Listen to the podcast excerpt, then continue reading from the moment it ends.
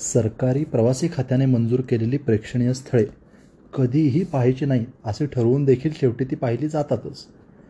त्यापैकीच एक अत्यंत भयाण जागा म्हणजे tiger balm garden. Tiger balm हे तिकडले अमृतांजन. साऱ्या मलायात सर्वात जास्त खपणारी वस्तू टायगर बाम. कुण्या चिनी भावांनी हे बनवले आणि आता ते बाम लोकांना बनवीत असावे. सर्व रोगांवर हा अक्षर इलाज आहे अशी समजूत आहे. या व्यापारात या बाम बामवाल्यांनी अमाप पैसा मिळवला आणि मग साहजिकच जनतेसाठी काही सांस्कृतिक कार्य करायचे त्यांना सुचले आणि सिंगापूर हाँगकाँग वगैरे शहरात त्यांनी ह्या टायगर बाम बागा केल्या. चिनी पुराणातील प्रसंगांवर आधारित शिमिटात तयार केलेले देखावे इथे आहेत. ड्रेगन्स राक्षस भुते पिशाच्चे राजे मगरी सुसरी बेडूक घोडे माती दगड यांचा इथे एक अस्ताव्यस्त ढीग आहे. शिवाय यमपुरीची दृश्ये करावे तसे भरावे स्वरूपाचे देखावे. सर्व व्यापार उधारित केला. हाय आता मी काय करू? छापाचे शीन दारूचे आणि जुगाराचे दुष्परिणाम. असल्या असंख्य विसंवादी प्रकार इथे मांडले. प्राचीन चिनी राजांच्या चित्रविचित्र दरबारात आधुनिक गणवेश घातलेले पोलीस उभे आहेत. सारा प्रकार पाहिल्यावर एखाद्या म्हाताऱ्या चिन्याला झुरळाच्या लोणच्याचे अपचन झाल्यावर जी स्वप्ने पडतील ती शिमिटात गोठवून ठेवल्यासारखे वाटले. डोके दुखू लागले. आणि त्या शेरछाप बामवाल्याचा हेतू सफळ झाला याची खात्री पटली. दुसरे प्रेक्षणीय स्थळ मात्र खरोखरीच प्रेक्षणीय निघाल्या. याला जेड पॅलेस म्हणतात. जेडला आपल्याकडे जवाहिरे लोक मरगज म्हणतात. थोडक्यात म्हणजे अत्यंत मौल्यवान दगड. त्या वाड्यात ह्याच टायगर बंधूंपैकी एकाने जमवलेल्या जेडच्या मूर्ती आणि इतर वस्तू यांचे प्रदर्शन आहे. या मूर्ती काही खास सुंदर आहेत अशातला भाग नाही. परंतु समुद्राच्या पाण्याचे विविध रंग धारण करणाऱ्या या रत्नासारख्या दगडातून त्या उभ्या राहिल्या की नजर हरत नाही एवढे खरे. वितभर उंचीच्या मूर्ती किमती वितभर उंचीच्या मूर्तीच्या किमती आजच्या भावाने पन्नास ते साठ हजार रुपये होतात. असे तिथल्या भैयाने सांगितले. या राजवाड्याबाहेरचा हा पहारेकरी भैया जौनपुरी होता. त्याच्याशी मी आमच्या राष्ट्रभाषेत बातचीत केल्याबरोबर त्याने लगेच दया येऊन मला वाड्यात प्रवेश दिला. त्या राजवाड्यातल्या जेडमधून कोरलेल्या त्या तमाम कलाकुसरींची किंमत काही कोटींवर जाईल. अर्थात अशा ठिकाणी कलेपेक्षा कुसरच अधिक असते हा भाग निराळा. हा संग्रह ज्या चिनी व्यापाऱ्याने केल्या त्याने आफूच्या चोरट्या व्यापारात हे करोडो रुपये मिळवले अशी किंवदंती आहे. पण त्या पैशातून त्यानं टायगर बाम बगीचा बांधला नाही हे काय प्रवाशांवर कमी उपकार झाले? सिंगापुरातली प्रेक्षणीय स्थळे मी पाहतोय ही बातमी फुटल्यावर हळूहळू मला निरनिराळी स्थळे सुचवण्यात येऊ लागली. आणि मी यंदा कर्तव्य नाहीच्या थाटात ती नाकारून स्वतंत्रपणे भटकायला मोकळा झालो. नाही पण सिंगापुरातले मत्स्यालय फारच सुंदर आहे हो. असू दे मासा हा पाहण्यासाठी नसतो खाण्यासाठी असतो. मी ताडकन असल्या सूचना उडवायला सुरुवात केली. सिंगापुरात मुक्काम टाकून मलाया हिंडायला सुरुवात केली. सिंगापुराच्या सीमेवर एका खाडीने सिंगापूर इतर मलायापासून बाजूला ठेवले गेले आहे. सिंगापूर आणि जोहर बारू यांना जोडणारा एक पूल आहे. जोहर बारूला मलायाच्या फेडरेशनचे जकात नाके आहे. पोर्ट डिक्सनला जाताना इथे तपासणी झाली. त्यात माझ्या बॅगेत एक मराठी मासिक होते. कस्टम साहेबाने उलटसुलट पाहून ते कम्युनिस्ट मासिक नसल्याची स्वतःची खात्री पटवली. तसल्या वाङ्मयाला फेडरेशनमध्ये बंदी असावी. दिवाळी अंक होता. आणि वरचे चित्र पाहून हिंदी स्त्रियांविषयी आदर वाढल्याचे माझ्या ध्यानात येत होते. आम्ही चोहर बारूत प्रवेश केला आणि तिथून पुढल्या दोनशे मैलांच्या प्रवासात प्रथम जर शोधून काही सापडले नसेल तर रस्त्यातला खड्डा. मला यासारखे सुंदर रस्ते साऱ्या आशियात कुठे नसतील? अशावेळी मला आमचे ते खड्ड्यातून वाट काढत जाणारे रस्ते आठवून गहीवर येतो. त्यातून हल्ली आपल्याकडे नवे रस्ते करण्याच्या खटाटोपात डायव्हर्जन नावाची जी आडवळणी काढली जातात ना त्यातून जो सही सलामत सुटला तो भाग्यवंत. अर्थात मूळ रस्ता तयार झाल्यावर ते डायव्हर्जन बरे असे म्हणण्याची वेळ येते. मला यातल्या त्या आजूबाजूच्या रबरांच्या मळ्यातून जाणाऱ्या लांबरुंद रस्त्याकडे नुसते पाहत बसण्यात मौज आहे. हारीनं लावलेली ती पोफळीसारखी रबराची उंच झाडे त्यांच्या बुंध्याला लावलेले पेले त्यात रबराचा चीक गळत असतो. रबर टिन पाम ऑइल आणि नारळ हे मलाय कामधेनूचे चार पाय. मलायाची सारी समृद्धी इथून येते. मैलन मैल हे रबराचे मळे आहेत. पूर्वी चिनी आणि इंग्रजी मळेवाल्यांनी करोडो रुपये मिळवले. आता मलाय लोक जागे झाले आणि त्यांनी फेडरेशन केले. लोकशाही आली. मजुरांच्या संरक्षणाचे कायदे आले सुधारणा आल्या. लहानसहान खेड्यातून वीज आली मोटारी धावू लागल्या. पाश्चात्य पेहराव आणि चालीरीती उचलल्या गेल्या. लहान सहान खेड्यातून जाताना देखील ब्युटी पार्लर्स दिसतात. इस्लाम धर्मीय असल्यामुळे मद्यपानाला उत्तेजन नाही पण माणसे फारशी धर्मवेळीही नसावीत. धार्मिक चळवळी देखील आताशा सुरू झाल्या आहेत. एका गावात आम्ही डाकबंगल्यात चहाला थांबलो होतो. मशिदीवर लाऊडस्पीकर होता आणि मुअज्जिम बांग देत होता. संध्याकाळच्या वेळी सुरेला आवाजातली ती बांग मोठी गोड लागते. भारतातल्या गुजरातकडल्या खोजा व्यापाऱ्यांनी शेकडो वर्षापूर्वी मलाक्का बंदरात आपली जहाजे नांगरली आणि येताना आपला धर्मही आणला. तिकडून चिनी आले त्यांनी बौद्ध धर्म आणला. मात्र मलाय लोकांनी इस्लाम स्वीकारला बौद्ध धर्म चिन्यांकडेच राहिला. मलाक्का बंदरात शिरताना हे गाव पोर्तुगीज अंमलाखाली असावे हे ज्यांचा गोव्याशी परिचय आहे त्यांच्या चटकन ध्यानात येईल. आज पोर्तुगीजांचा अंमल उठून काही शतके झाली पण मलाक्का शहरावर अजून पोर्तुगीज छाप आहे. ती घरांची आणि चर्चची खास पोर्तुगीज बांधणी त्या बागा बंदराजवळचे ते सायन सहलीचे रस्ते मध्येच कुठेतरी एखादा क्रूस. मलायात बुद्ध महम्मद आणि येशू तिघांचेही उपासक आले. महम्मदाला अग्रपूजा मिळाली. बाकीचे पैसे मिळवित राहिले लुटत राहिले. मलाय जनता लुटून घेत राहिली. आता जमाना बदलला. राष्ट्राभिमान जागृत झाला. साऱ्या आशियाची ही अवस्था आहे. वसाहतवादी व्यवस्था कोलमडली आहे झोपेतून डोळे चुळायला सुरुवात केली आहे. बाकी मलायासारख्या देशातली मूळची माणसे थोडी सुस्त राहिली यात नवल नाही. उष्ण हवा आणि निसर्गाच्या वनस्पतींच्या बाबतीत वरद असतं वांग्याची भाजी खाऊन चूळ फेकली तरी रोपटी उगवतील अशी जमीन.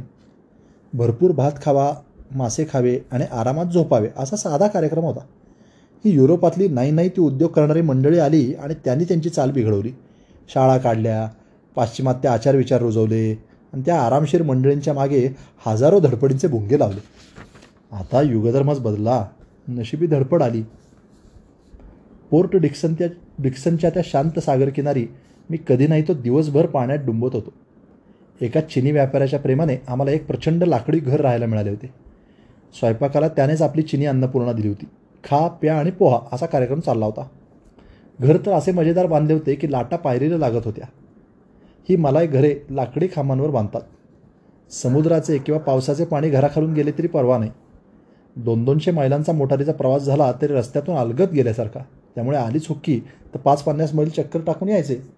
सभोवती हिरवीगार राणे. बॅडमिंटन हा मलाय लोकांचा राष्ट्रीय खेळ असावा. माडांच्या रायांमधून बॅडमिंटन कोर्टे दिसत.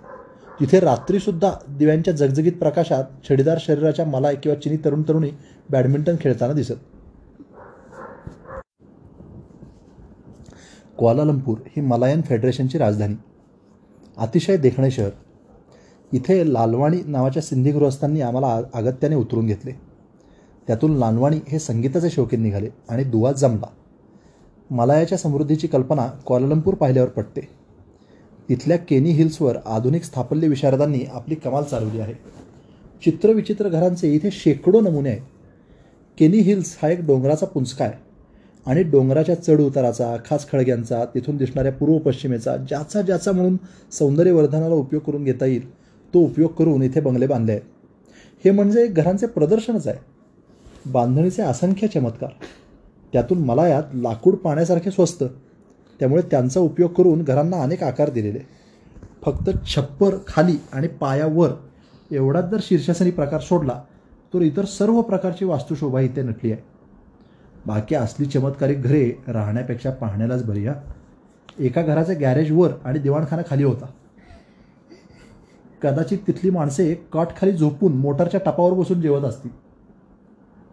चंदीगडला कार्बोईजने बांधलेली घरे पाहून मी असाच चक्रावून गेलो होतो. तिथले कोर्ट पाहिल्यावर मला वकील देखील खिडक्यांना लावायच्या पडद्याच्या कापडाचे जगे घालून डोक्याला पिसे बांधून कोर्टात येतात की काय ते पाहण्याची इच्छा झाली होती. पण क्वालालंपूरची घरे घरे डोळे खिळवून धरतात हे मात्र खरे. कारण त्या डोंगरांच्या घोसावरून आसपासचा परिसर असा काही दिसतो की नाईलाज म्हणून घरांना भिंती कराव्या लागतात. त्यामुळे घरात असून घराबाहेर राहिल्यासारखे कसे राहावे हाच ती घरे बांधणाऱ्यांपुढे प्रश्न असावा. आणि प्रत्येकाने तो आपापल्या प्रतिभेला कौल लावून सोडवला आहे क्वालंपूर पा क्वालंपूरला प्रभाकर पाध्येही सोबतीला होते. त्यांच्याबरोबर आम्ही फ्रँक सुलिवनला भेटलो. हा मूळचा ऑस्ट्रेलियन गृहस्थ. आता मला यातच राहिला आहे मोठा सरकारी अंमलदार आहे पण चित्रकलेचा चांगला जाणकार. स्वतंत्र मलायात कलांचे पुनरुज्जीवन थो जोरात चालू आहे. त्या फट्ट्याने खेडोपेड खेडोपाडी माणसे पाठवून तिथली तरुण चित्रकार पोरे पकडून आणली आणि त्यांना उत्तेजन द्यायला सुरुवात केली. सुमारे पंधरा ते वीस वर्षाच्या वयाची ही मलायन चित्रकारांची पिढी अक्षरशः खेडवळ आहे. शहरी संस्कार अजिबात नाहीत. हातात ब्रश घेतला समोर रंगांच्या वाट्या घेतल्या आणि भोवती जे दिसेल ते कागदावर आणले. त्यांच्या चित्रांना मलायाच्या त्या रसरसीत वनस्पतीचा ताजेपणा आहे. पण मलायात पिढ्यानपिढ्या राहिलेल्या चिनी कुटुंबातली मुले मात्र आपली ती चिनी कुंचल्याची विशिष्ट करामत सोडायला तयार नाहीत. त्यांचा हात एका ठराविक वळणा नेत जातो. मलायातल्या बिगर चिनी तरुणांची चित्रे रंगांची उधळण घेऊन येतात. चिनी डोळ्यांच्या फटीतून मात्र ती काळ्या पांढऱ्याची उदास कुसरच बाहेर पडते. तो बांबू ती बांबूची वळणदार पाने आणि त्यावरचे चिमण्या कावळे किंवा चार फराट्यातून ओढलेल्या नदीवर तरंगणारी ती हुडकी आणि चटयांची ती चक्करदार टोपी घातलेले काळ्या अर्ध्या चड्डीतले ते उघडे वागडे चिनी कोळी. हा विषय सोडायला ती पोरे तयार नाहीत. सुलिवनच्या घरची ती संध्याकाळ कायम आठवणीत राहिली आहे. त्याच्या घरी काही पोरे राहतात. गुरुची सेवा करावी तशी राबतात आणि चित्रे काढतात. सुलिवन आतल्या खोलीतून संथपणे एक एक चित्र आणून भिंतीला टेकवीत असे. मी आणि चित्रकला यांचा काडीमोड मी केव्हाच जाहीर केला आहे परंतु देशोदेशीची चित्रे पाहून मला वाटायला लागले आहे की चित्रकाराला तो ज्या मानववंशात जन्माला येतो त्याचे लागेबांधे तोडता येत नाही. त्या चित्रांच्या पंक्तीत एक मलायन देखाव्या देखावाच दाखवणारे चित्र होते. पण तो हात मला भारतीय वाटला आणि भीतभीतच मी हे चित्र हिंदी चित्रकाराने काढल्यासारखे दिसते असे म्हणालो. आणि येस राईट बरोबर. या धुंदे धुंडेराजी थाटात ते चित्र आपल्या आल आलमेलकरांचे आहे असे सुलिवनने मला सांगितले. माझा भाव एकदम वाढला. फ्रेंच चित्रकार इंग्लिश स्पॅनिश चिनी डच हिंदी यापैकी प्रत्येकाचा हातगुण निराळा. तोच ब्रश आणि तेच रंग. पण हर गारडाची न्यारी शिट्टी हर गारडाचा न्यारा हात हेच खरे. तो हात लपत नाही. आणि म्हणून लंडनला मादाम तुसाच्या मेण्याच्या प्रदर्शनातले गांधी नेहरू आपले वाटत नाहीत. आणि आपल्या मासिकातून इंग्लिश पोरींची चित्रे काढतात ती वांद्र्याच्या गावठी मडमांची वाटतात. हे तत्त्व भाषेला सुद्धा लागू आहे. आम्ही इंग्रजी अगदी इंग्रजांच्या उच्चाराने बोलू पण इंग्रजी हातवारा सहज येत नाही. मला एक इंग्लिश बाई म्हणाली होती की तुमचे इंग्रजी डोळे मिटून ऐकावे पत्ता लागत नाही पण तुमच्या हातांची आणि मानेची हालचाल मात्र भारतीय असते. सिंगापूरच्या बंदरात अनेक हिंदी बायका आल्या होत्या. पण त्या घोळक्यात मी मराठी बायका बरोबर हेरल्या. पाचवारी नेसोत लिपस्टिक लावत वाटेल तसली केशरचना करोत त्यांची मराठी चाल काही बदलत नाही. चित्रकारांचे तसेच असावे. सुरांचा आणि रंगांचा साक्षात्कार हा शरीरातल्या हजारो वर्षांच्या संस्काराची बीजे घेऊन वाहणाऱ्या रक्ताला डावलून होत नसावा. याला ॲबस्ट्रॅक्ट आर्ट एवढाच फार तर अपवाद. कारण ती निरालंब ठेवण्याचा अट्टाहास असतो. क्वालालंपूरला सुलेवन साहेबाच्या घरची ती रंगरेषांच्या सहवासात काढलेली संध्याकाळ फार दिवस स्मरणात राहील. मलायाच्या सांस्कृतिक पुनरुत्थानात या साहेबाने विलक्षण आत्मीयतेने भाग घेतला आहे बाटू केव्ज ह्या एक क्वालालंपुरातील प्रेक्षणीय स्थळांपैकी त्या पाहिल्या नसत्या तर केवळ त्या केव्ज पाहिलेल्या लोकांनी छळल्या असते म्हणून पाहायला गेलो. पावसाची बुरबुर होती.